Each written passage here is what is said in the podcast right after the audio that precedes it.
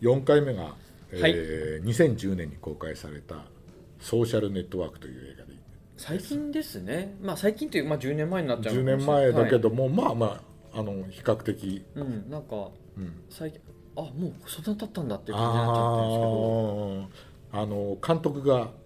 デビッド・フィンチャーで、はいあのえっと、さ直近だとあれですかね「あのマンク」っていう映画で、あのアカデミー賞で、うんうんもう少しで取れるんじゃないかっていうんで、ね、あの有名になりましたけどこあのまあいい監督ではいでこれにあの、まあ、この映画っていうのがあのフェイスブックの創業者としして有名なマーク・ザッカーバーグをを描いた映画なんですけども僕これリアルって映画館で見てなかったんであ今回私ちもょっ見てとないです、はい、あの小暮さんからこのお題が来た時に、あのもう一回ちょっと改めて見たんですけど、めちゃくちゃ面白くてまああのあれで見すよ入っちゃいねましそうですよねあの、はいまあ、今回はスウェットシャツっていうテーマでたはいこの映画取り上げますけど、はいはい映画として面白いと思いますよねすごい面白かったですすごい面白いですよね、はいうんうん本当そう思いますね、うんでもまああの本当言っちゃえばあれですけど、うんいきなり冒頭からこのアイテムが出てきますねえーとまあ、今回紹介するのが、はい彼が着ていた、はいあのギャップのはいスウェットパーカはいーで、あの実際にあのマーク・ザッカーバーグがはい着てる写真も結構あそうですあのね残ってて出てますねうん、実際に来てて、はいでウィキペディアかな、なんかであのマーク・ザッカーバーグ自身があのこの映画で、まああの結構嘘もあるけれども、あの着ていたものは、あの真実に近いってあ の。本当ですか、うんあ言っててそうなんだでで僕あのそれは知らなまかあ、った、あのこれのげ原作になったあ世界最大の SNS でビル・ゲイツに迫る男、フェイスブックあお持ちいただいてっていうので、ありがとうございますこれえっといつもね読みました読みました、はいまああの飛ばし読みもしてるんですけど、うんまあここにも出てくるんですけど、ええあのもう本当にあのいきなりですね、うんえー出てくるんですけど、えー彼はスラックスではなくカーゴショーツを履いて、えーサンダルを履いてると。でススウェットシャツも後で着てるって出てくるんですけどあの映画だとねあのサンダル履きうんあのロッカーサンダルだと思うんですけど、はいあの本にはアディダスのサンダルって書いてあるんですよ、はいアディダス製のあの3本ラインの入ったはいロッカーサンダルで、はいあのハーバード大学の中をペタペタペタペタって 歩くこう音がね、はいあの出てくるじゃないですか,、はいだからかあのあれが象徴してるマーク・ザッカーバーグをうんうんうん象徴してるっていう感じがしますよね。しますね、うんなんかでノームコアっていうよりはうんオタクみたいな、オタクそうそうそうそうオタクファッションみたいなそうそうそうっていう感じがしますよね、はいはいしますうんうんうんであの映画の中にもねあのスウェットパーカー着て、ええーあれはギャップじゃなくて無地のスウェットパーカーかな、んやっぱカーゴショーツ履いて、で白の靴下履いて、あのロッカーサンダル履いて、雪の中をこうい行って、ああみたいなやってる場面とか、あと後半部分からなんかロサンゼルスであの投資家にノーを言うんで、はいあのショーン・パーカーにこうそそのかされて あのガウン着てパジャマ着て T シャツで、はいロロッカーサンダルのまま、はいこれであの投資家にノーって言ってこいよはいみたいな、はいはいいありうましシたーンも出てきて、だまあなんかそういうこうなんていうんですかねオタクというかうんの象徴みたいにしてのスタイルっていうのがすごく、うんうんなんかいわいわゆるなんか IT ファッションじゃないですけそどうそうそうそうそうう、んうんそれよりもっと砕けてふざけて、うん逆にそれをアイコンにしちゃうような、うん、そうだよね、ええうん、で一方ねあのアンドリュー・ガーフィールドって、はいあの後に「アメイジング・スパイダーマン」とか、僕だとなんだ「白草リッジ」とか、うんああいうので出てきた、あのいわゆるフェイスブックのもう一人の創業者って言われてる、はいあのエドワード・サベリンっていう人は、あの割とジャケットを着てあのシシャツもはいあ来てるっていうねでねこれはね原作だとね、はい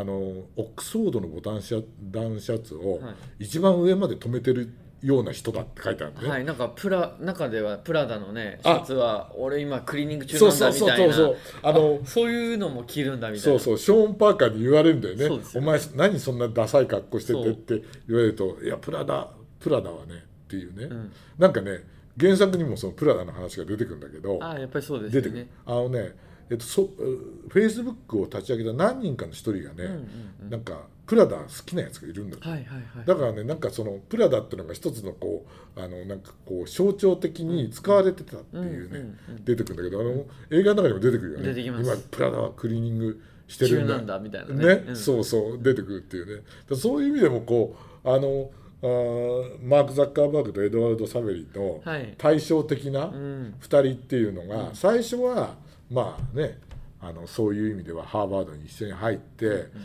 でフェイスブック一緒に立ち上げるんだけど、だんだんだんだんずれてくっていうのが、うんすごくその格好でもよく描かれてるし、そこにあのショーンまああのあのパーカーっていうのがあの入ってきて、はいまあ、ショーン・パーカーってほらそあのナップスターを立ち上げた人でしょ。ええそうですでねでねあのそれがチャラい感じチャラい感じでさあの出てきてもういかにもね今時の人みたいな感じで入ってきて、ね、っていうのがよく描かれてるよね。よく描かれてであの僕多分伊藤さんもそうだったけど、はいはいと思うけどであのあの双子のウィンクルボス兄弟っていうのがいるじゃない、はいあれがさいい声してましたえあれあれだよいい声ねしてましたあの伊藤さんが好きなさ「ええ君の名前で僕を呼んであ」ーに出てそっかたそっかそっかそっかあれでしょアミアーミーハーマーで確しかょに、そうですでねあれ双子で顔をすげ替えたらしいんだよねあのあそう双子なにんだしたんだよねあ面白いねね知らなかったそうらしいんだよで俺双子なのかなと思ってやったらあのうん双子首すげ替えてるんだってであれがいかにもハーバードのいわゆるボート部で、はいであれあのあそこにあの裏に潜まれてるのはハーバードのなんだろうなフラタニティ制度ってのがあるんですよね。あの大学に入ると寮に入うん入るじゃん。そうですねでなんとかそういうね、まああのえー、とエドワードもそうなんだけど、うんうんいいところのフラタニティに入ると大体将来が決まるみたいな、うんうんうんでそういう中であのウィンクルボス兄弟っていうのは、もうあのうんハーバードね入ってボート部で、もう将来が約束されたようなもので、だからさあのハーバードって入ったさ、うんうんあのスウェットシャツをは着いるじゃはないいはい来てますね来てる、でねハーバードであの入ったスウェットシャツは実はねあのマーク・ザッカーバーグの部屋にもね出てくるんですよいやありましたありましたあでも彼は着ないわけよ ギャップとかさ無地のやつを着そうでるすわけね今回紹介しているギャップのパーカーがね冒頭でも出てくるんですけそどう出てくるからねそうでもでもさそれに対してウィンクルボス兄弟はさやっぱりさ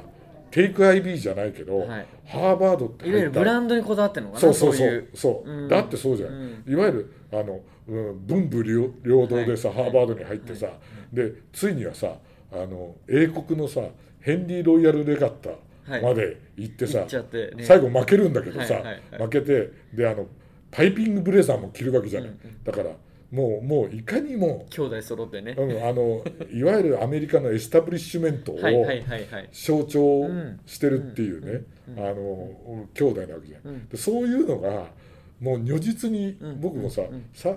あれ映画館では見なかったけど、はい割と結構早めにうんソーシャルネットワークを見て面白い映画だと思うで、まあ、今回これをやるんであの2度ほど見たんだけどあのそうそうやってもう一回見直すとねすごいあのそういうのが洋服でも分かるし、まあ表現されてますよね表現されてるよね。うんうんうんうんだからそこをなんか打ち下すあ打ち砕くのがなんかこう SNS の新しいベンチャー企業というか、うんビジネスだったりするんで、うんすごい対照的でそうでそう権利のなんか取り合いして、まあ、最後はねすごいなんかねうんあの考えさせられるものもあったんだけど、まあ、スティーブ・ジョブスも今回あのこの今回っていうか前の回でもやったじゃないですか、うんうんうん特集で、まあうんそれに似たような形で、なんかこのギャップのこの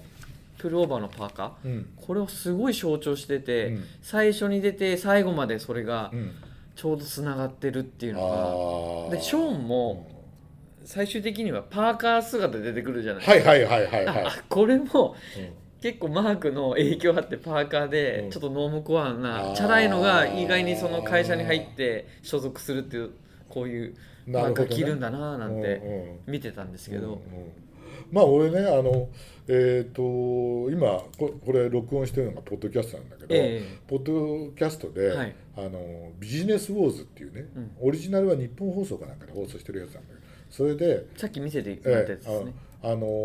TikTok はいは対いはいインスタグラムっていうのが入ってて、そこにもねマーク・ザッカーバーグが出てくるんですよはい話の中にね、はいはいでマーク・ザッカーバーグがインスタグラムに連絡してあの俺が買うよみたいな言ってる話が出てきてでこう行くんだけどで TikTok のね話に行くとね、あの TikTok って、まあ、あの中国では、はいあのあ発祥の,、ああのサイトのあのあやつなんだけど、それが結局 TikTok を伸ばすためにロサンゼルスであの動画を撮るためのね場所をいっぱい10か所ぐらいね作ってそこにいわゆるインフルエンサーを集めうんうてんうん動画を TikTok 用のいっぱい撮らせるのねでそれをやってる時にやっぱり TikTok の人たちも黒のパーカーを着て、えー、とスウェットパンツを履いてっていうのがね、このポッドキャストの中に出てくるのねああやっぱりね TikTok の人たちもみんなパーカー着てんだみたいなね、あーそういうのを思って、はいやっぱりねある意味ね、んこれそういう人たちうんうのん制服、うんうんうんみたいなうんうんいニュアンスがこうあるのかなっていう、やもうスーツネクタイの時代終わったっていうかねそうそうそうそうれを象徴するようなそうそうそう。うん、そういうぶ一面もありますようんうね、んうん、でねまあまああのスウェットシャツの話になると、うんうんあのまあ、今回ねあのかお借りいただいたやつがギャップの,、あのトレーナーなんだけど、まあ僕らもうあの映画見てなぜギャップだったか分かるっていうと、はいギャップって書いてるからじゃないですか。そうですね俺ね思うんだけど俺あの1980年代とかに最初に行った時からあのサンフランシスコ行った時からギャップ行った記憶があるんですよはい今のギャップのマークじゃなくて、んまだ小文字のギャップだったと思うねでその時って、まあ、ギャップはあのもともとはリーバイスのジーンズを売る店としてスタートしてるから多分リーバイスとか、知らないですねそれね多分うん、売ってて、はいで無地のものしか売ってなかったんですよ、はいはいでねずっと俺もそれか以降あの定期的にね、うん毎年のようにアメリカ行ってるけど多分ねあの日本上陸してきたのが多分90何年代じゃないですかまあ暴露のちょっと前ですよねそうだよね、えでその時ぐらいから、えええはいギャップって名前がつけたうんうんスウェットシャツだったり、 T シャツだったり T シャツだったりしたんあので出すよね、はいはいではいそれまではね多分無地しか売ってなかったような無地か他のマーク入り、あーはいではいなぜならギャップってアメリカですごく受けたのはシンプルでベーシックな、んあの日常着だったから、うんだからそれをあの彼らは強調するために無地しか売ってなうんかうっんうんたような気がするんですよね。でいわゆるかあのギャップって名前自体もあのジェネレーションギャップ、うんとかっていうのにあれだから、今までのそういうねあの服とは違ううんうん新しい面を見せようと思ったから、っていうのがあるからあのだからそういう意味ではあの映画がそのマーク・ザッカーバーグが出てきた時にギャップって名前を選んだっていうのは、そう起きたっていうのは、あのそういうこうギャップの最近のね、うんうん流れみたいなのもあって、あのギャップを着てるんじゃうんないかなっていうね、昔のギャップを知ってる人はいやあのだから僕正直言ってギャップって名前が入ったギャップって買ったことがなはいんでいはいすよ、はいはい無地のものは山ほどはい買ったことはあるはいはいけど、っていうのがあるんですよね。ああなるほどねうんそういう思いもあってそういうのを着てたっていうのもあるかもしそれないうまあだからあの何あマーク・ザッカーバーグの世代だともうギャップは入ってるからそれいいじゃないあーみたいな、はいはいはいはいだから映画の中だとあのパタゴニアが入ってるのも着てるし、んノースフェイスがん入ってるのも着てるし、着てましたねうんあとね女の子かなあのアバクロを着てるのも、はいはいいでましたで出てくるよね、はいだからそういうこうちゃんと時代性これがさだからあれだよねあのもっと早い時代のうん話だったら、ギャップってこうマークがついたのははい着なかったわけじゃん、うん俺多分ね、まあ、俺はギャップさんにはあの確かめてないけど、ええええ意外と90年代のにちょうど出てきたっ出てことてきたあーそれのなるほ後どねに、そのこ彼らの世代がはい出てきたのかなっていうね感じもしないではないうんでうすんね。でまああのマーク入りのさスウェットっていうと、まあ、ギャップとはちょっと話が外れるんだけど80年代にあの日本で大ブームになったじゃないですか覚えてらっしゃいますうんまあわかりますわかりますまあはいねはいあの僕もまだ働いてない頃だはけいど、はいあの青山学院のはい南門の前にボートハウスっていう ねちっちゃいねスウェットがこうスウェット屋さんがオープンして、はいはいで毎、ね、発売日には300人ぐらいこうんう並んで、プレッピー IB 取ってるのはもうぶうちの父世代なんうで、んやっぱ見てきてますよねねだよねお下がりもね僕来たことあるしあーであの時代本当にそのボートハウスがトレーナーを日本に広めたことによって、うん例えばセレクトショップ、はいあのシップスビームスあのあこ頃あったやつはみんなトレーナーを作ったし、んであと僕なんかだとあの原宿にあったクルーズだとか、はいはいあとカヌーだとか、はいはいもう本当にみんなスウェットを着たってだからね多分ねあのあボートハウスのブームがなかったらね日本にトレーナーのブームは80年代には来なかったのいやそうかもしれないです、ね、まあその前にトレーナーっていう名前自体は、はいバンが作ったものだから石津健介さんが石井さん前にも説明したと思うけど、はいその時代もあったけどそれ以降ねあのブームがなかったのは80年代になってあのブームが来てそうあのある意味ねセレクトショップの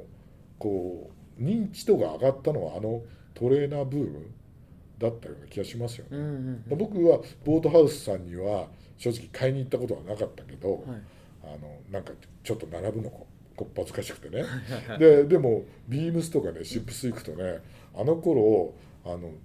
超巨大な段ボール箱の中にスウェットが山ほど積んであってみんなね買いに行くとす段ボール箱の中からみんなう売ってたもんねあの畳んビニそうなールんでにすねは入ったままのトレーナーを,、をサイズだけ言ってこう買ってたみたいな。はいはいはいあれあんなブームは多分